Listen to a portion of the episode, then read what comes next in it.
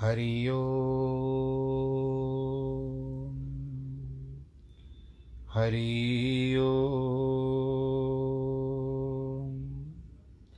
हरिओम।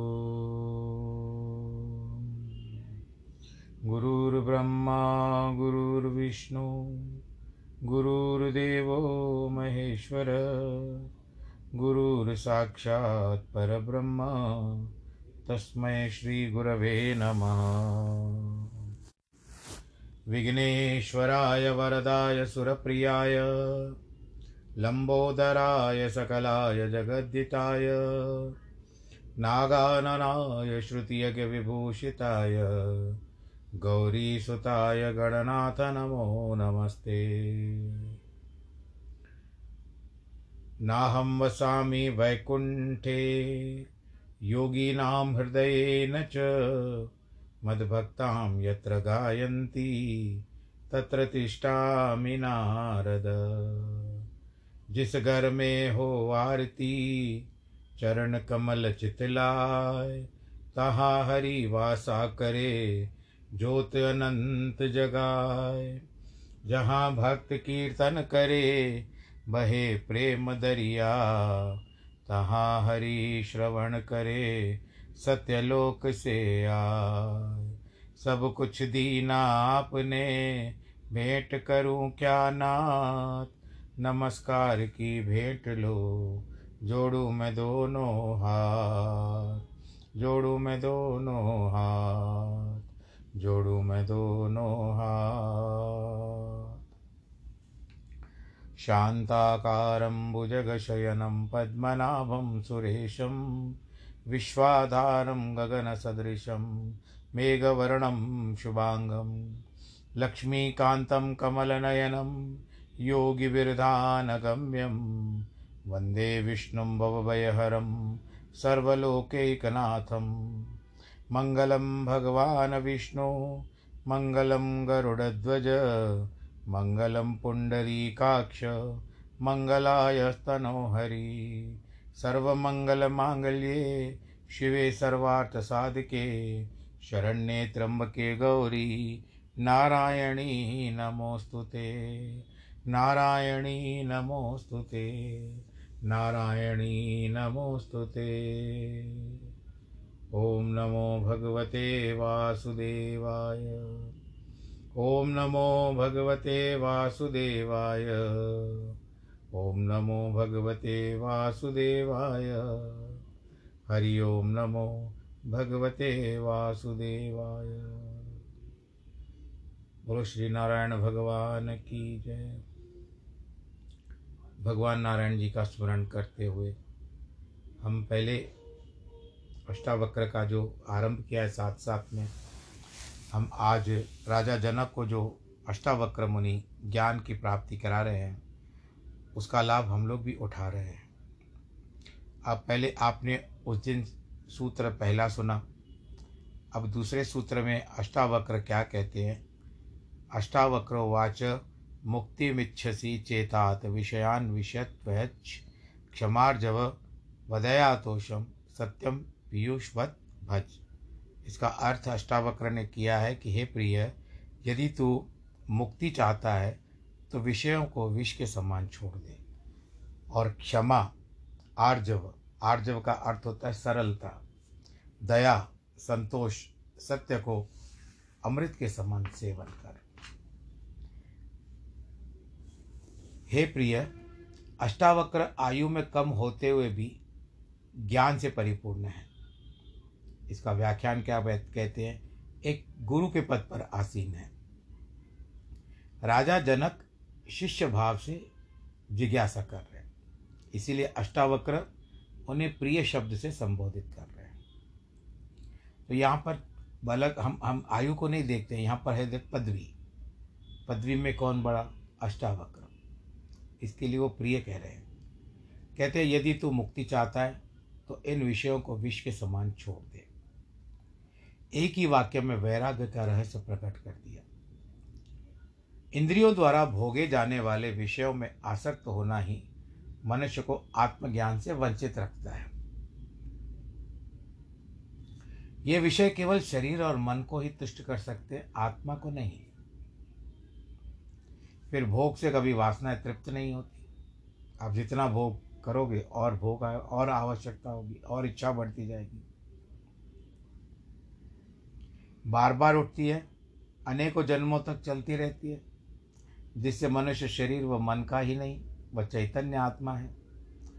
अतः आत्मज्ञान की इच्छा रखने वाले को इस इंद्रियगत विषयों को विष के समान छोड़ देना चाहिए।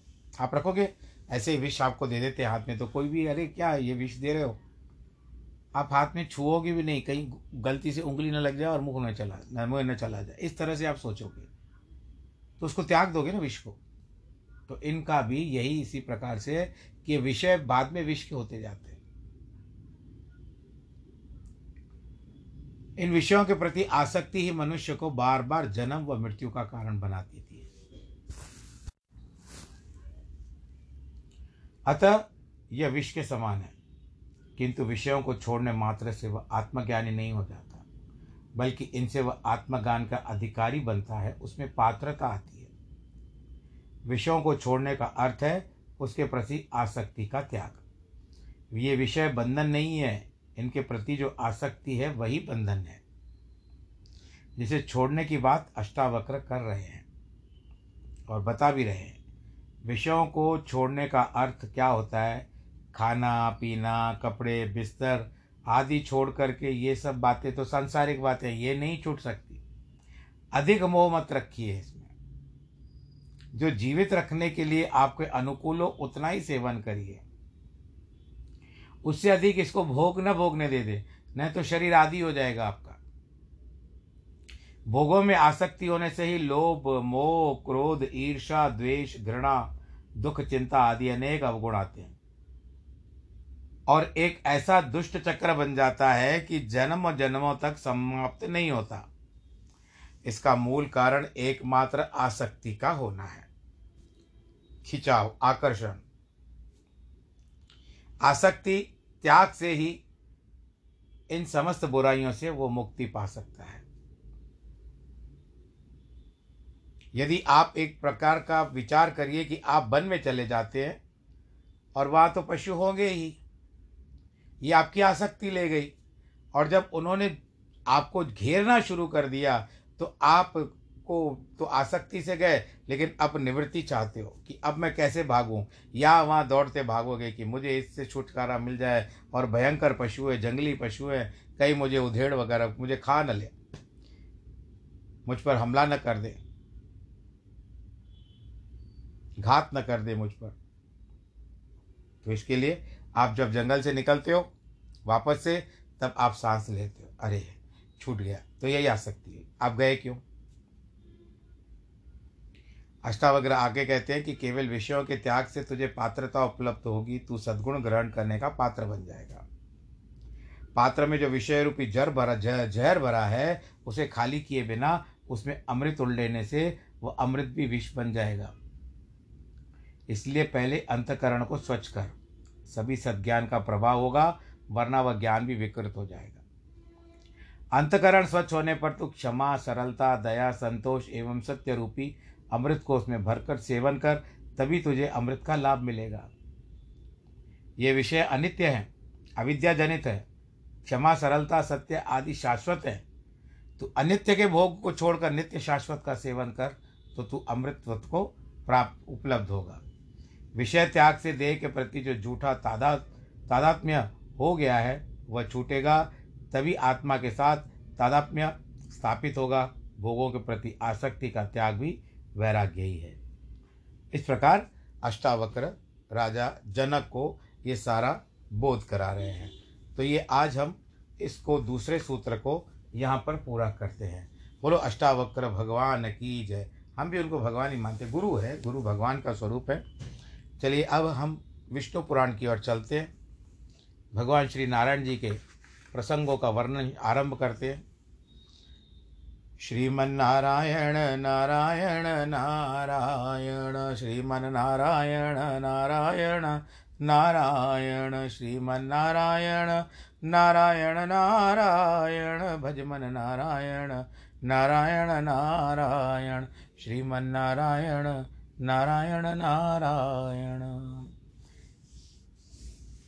श्री पराशर उवाच अविकाराय शुद्धाय नित्याय परमात्मने सदैकरूपरूपाय विष्णवे सर्वजिष्णवे। पराशर मुनि कहते हैं ब्रह्मा विष्णु और शंकर से जगत की उत्पत्ति स्थिति और संहार का कारण है। अपने भक्तों को संसार सागर से तारने वाले हैं। विकार रहित शुद्ध अविनाशी परमात्मा सर्वदा एक रस सर्वविजयी भगवान वासुदेव विष्णु भगवान को हम नमस्कार करते हैं, जो एक होकर नाना रूप वाले हैं, स्थूल हैं, सूक्ष्ममय हैं, अव्यक्त यानी कारण है, व्यक्त कार्य है, रूप है तथा अपने अनन्य भक्तों की मुक्ति के वो कारण होते हैं।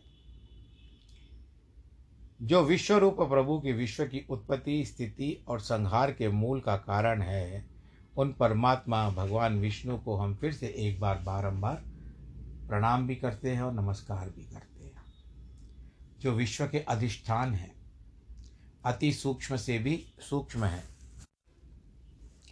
सर्व प्राणियों में स्थित पुरुषोत्तम और अविनाशी है, जो परमार्थ अर्थ यानी वास्तव में अति निर्मल ज्ञान स्वरूप है, किंतु अज्ञानवश नाना पदार्थों से प्रतिरूप से भी प्रतीत होते हैं।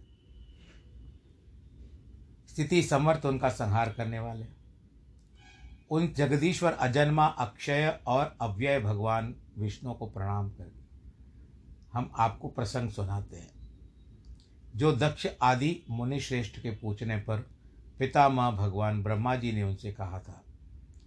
यह प्रसंग दक्ष आदि मुनियों ने नर्मदा के तट पर राजा पुरुकुत्स को सुनाया था तथा पुरुकुत्स ने सारस्वत से और सारस्वत ने मुझसे कहा था, जो पर प्रकृति से भी परे परम श्रेष्ठ अंतरात्मा स्थित परमात्मा रूप वर्ण नाम विशेषण आदि से रहित है, जिसमें जन्म वृद्धि परिणाम क्षय और नाश इन छह विकारों का सर्वथा अभाव है, जिसको सर्वदा केवल है इतना ही है, वह जिनके लिए वह प्रसिद्ध है, वे सर्वत्र है, उनमें समस्त विश्व बसा हुआ है। इसीलिए सबके बसे होने के कारण सबका उनमें वास होने के कारण उनका नाम वासुदेव है। ओम नमो भगवते वासुदेवाय।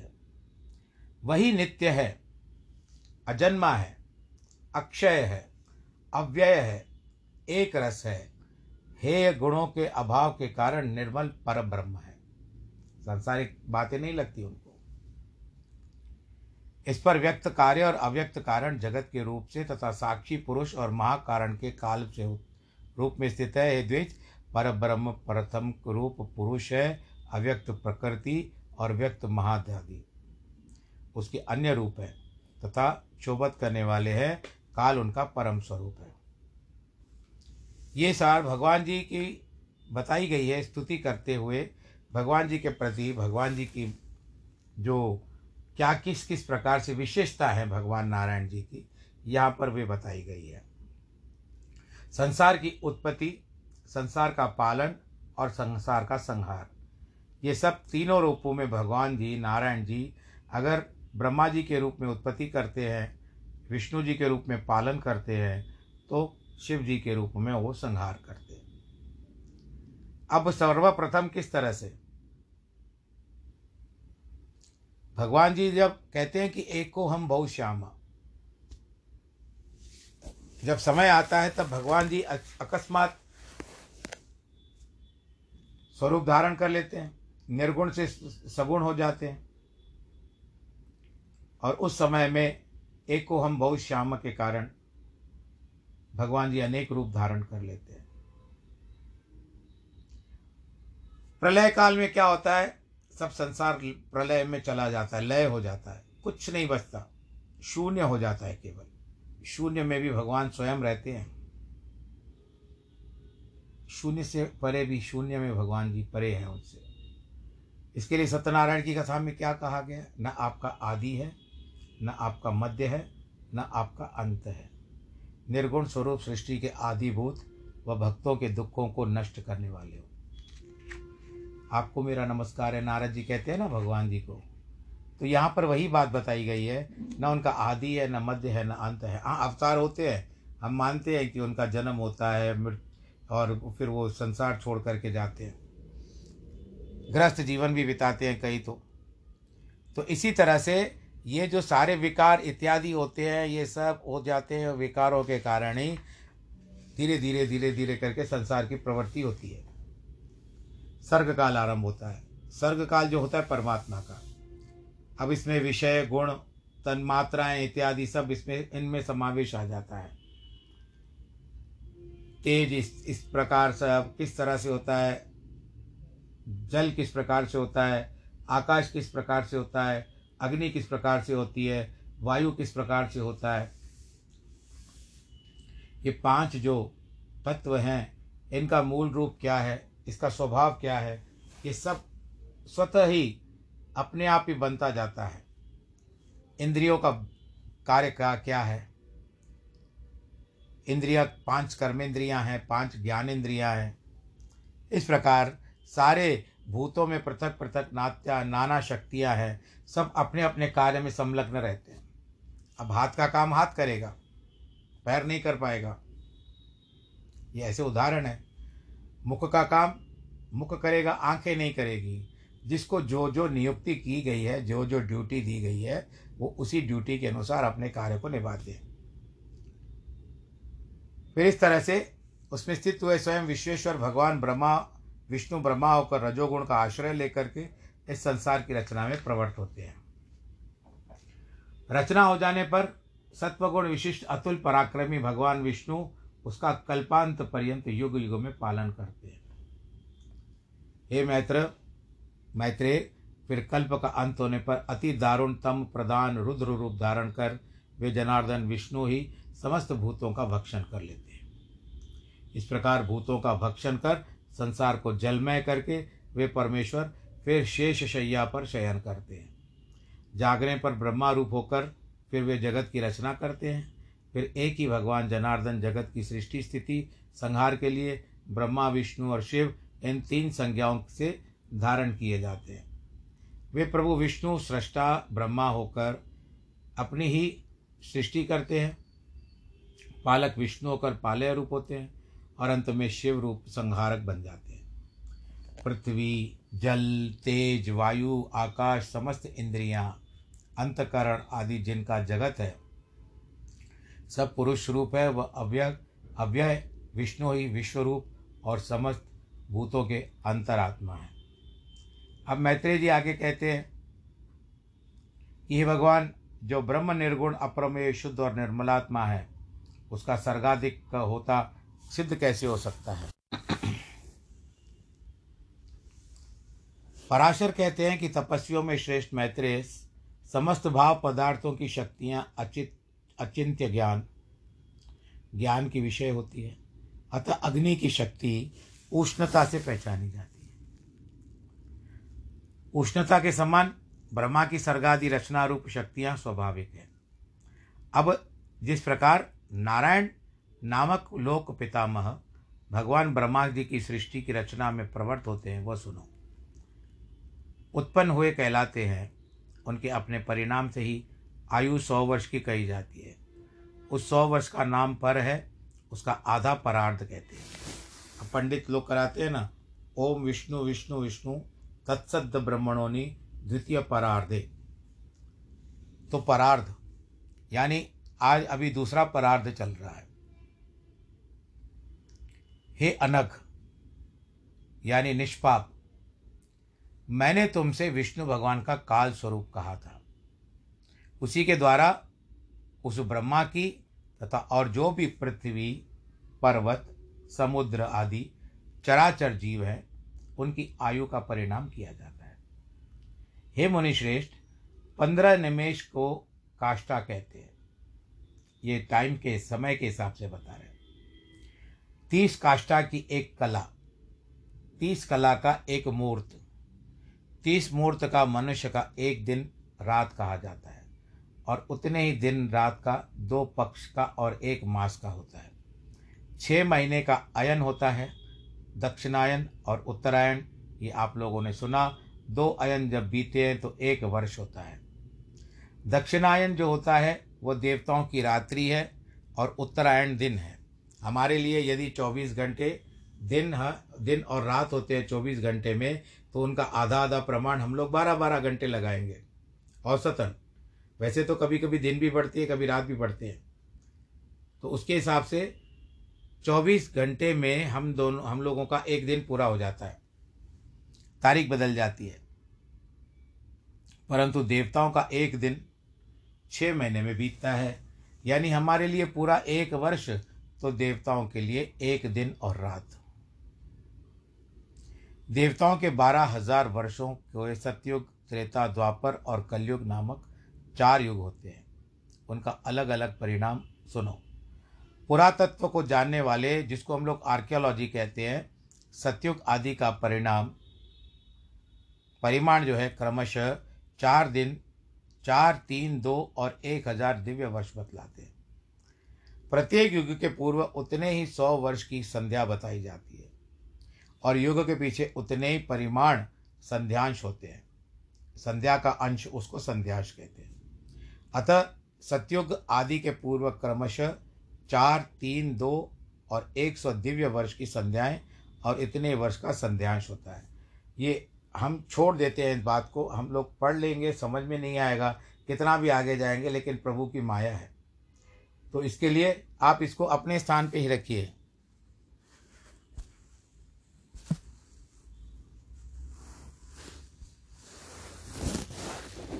इसको अपने स्थान पर रखिए आप।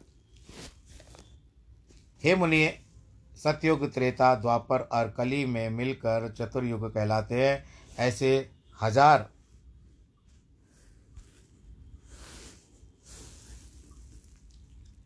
चतुर्युग का ब्रह्मा का एक दिन होता है।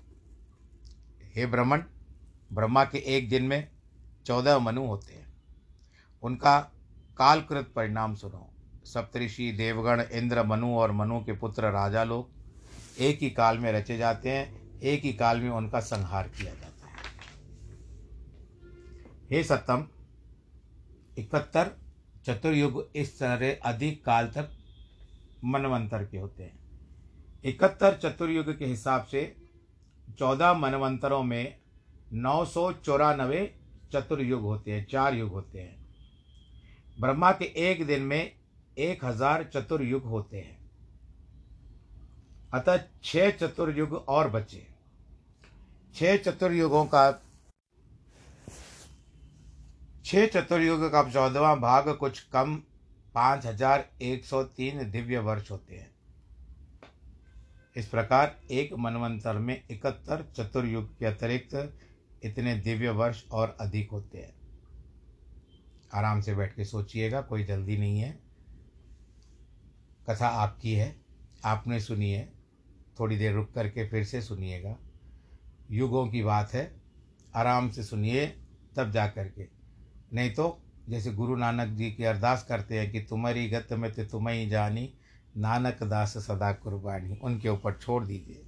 क्योंकि सृष्टि चलाने वाला जब ड्राइवर गाड़ी चलाता है तो हम लोग उसके ऊपर छोड़ देते हैं। रेलवे का इंजन चाहे गाड़ी चलाता है, इंजन चलाता है। प्लेन का पायलट जब वो प्लेन उड़ाता है या किसी भी यंत्र को चलाता है, कोई मैकेनिक होता है जो मशीन चलाता है, तो उस समय में हम उसके ऊपर ही छोड़ देते हैं कि वो किस तरह से चलाएगा। इसके लिए प्रभु की सृष्टि है, हमको और गहन में नहीं जाना चाहिए, क्योंकि आप यहाँ पर आओगे तो फिर वहाँ भूलोगे। यही प्रभु की माया है, अटका देती है। फिर भी अगर आप समझना चाहो तो इसको 2-4 बार सुन लेना और सुनने के बाद किसी निष्कर्ष पर पहुँच आ जाना।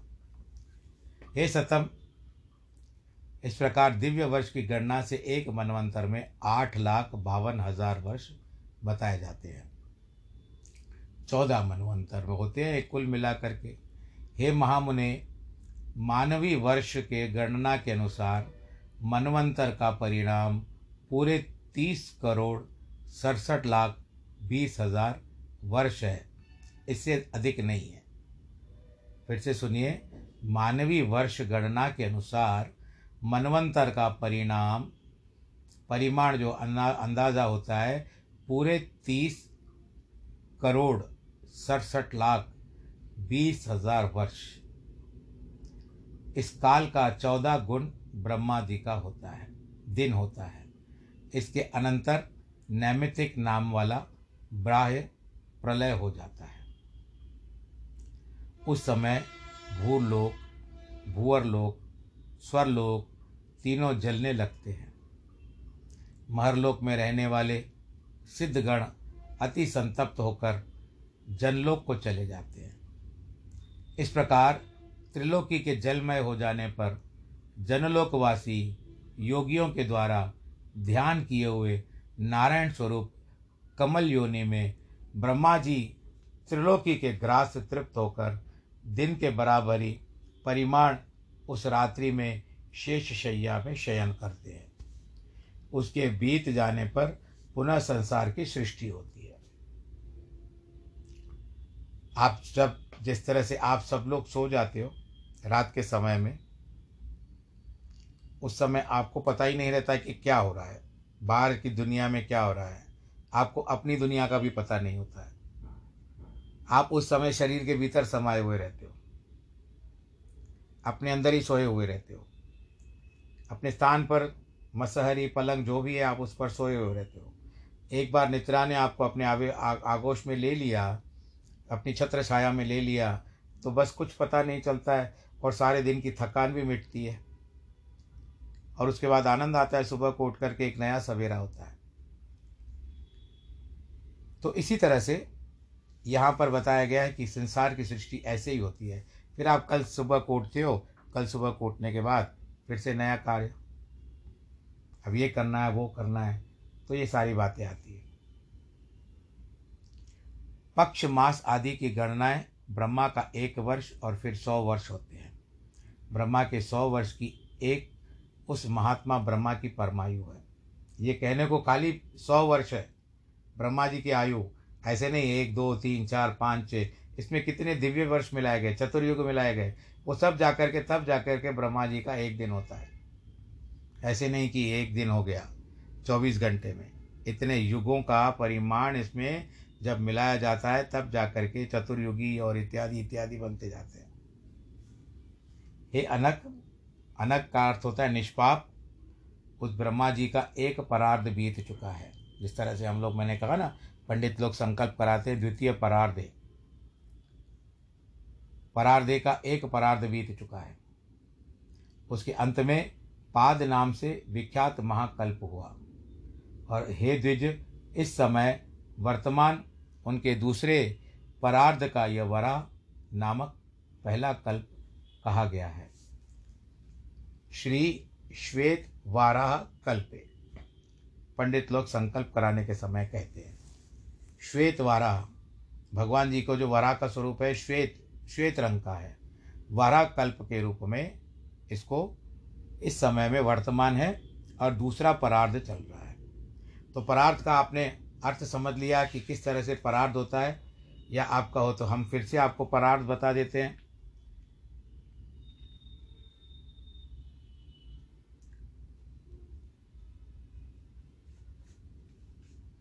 आधा परार्ध जो होता है और पूरा परार्ध जो होता है उसी सदा से उत्पन्न कहलाते हैं। उनकी आयु 100 वर्ष की कही है। 100 वर्ष का नाम है पर 100 वर्ष का नाम है पर, उसका आधा परार्ध कहते हैं, यानी 50 वर्ष। जब ब्रह्मा जी बूढ़े होते हैं तो 50 वर्ष, और जब संपूर्ण हो जाते हैं 100 वर्ष, तब एक दिन ब्रह्मा जी का पूरा होता है। अब हमारा भी दिन कथा का पूरा हो गया। अब इसके बाद बताइए आप जो, अब इसके बाद आपको जो करना है करेंगे। अब कथा सुन ली आपने, आनंद के साथ रहिए, और आपको कुछ होमवर्क करना है अपने इस कथा के बारे में तो कर लीजिएगा, कोई बात नहीं है, पर आनंद के साथ रहिए। ईश्वर आप सबको सदाई सुखी और आनंदित और प्रफुल्लित रखे। आपका जिनका जन्मदिन हो अथवा वैवाहिक वर्षगांठ हो, हम प्रभु परमात्मा से आप सबके लिए दीर्घायु, सुख सुविधा और आनंद की प्राप्ति के लिए प्रार्थना करते हैं। भगवान लक्ष्मी नारायण आप सबको सुरक्षित रखे। आप अपना भी ख्याल रखिएगा। और ईश्वर आपकी सदा रक्षा करेंगे। नमो नारायण।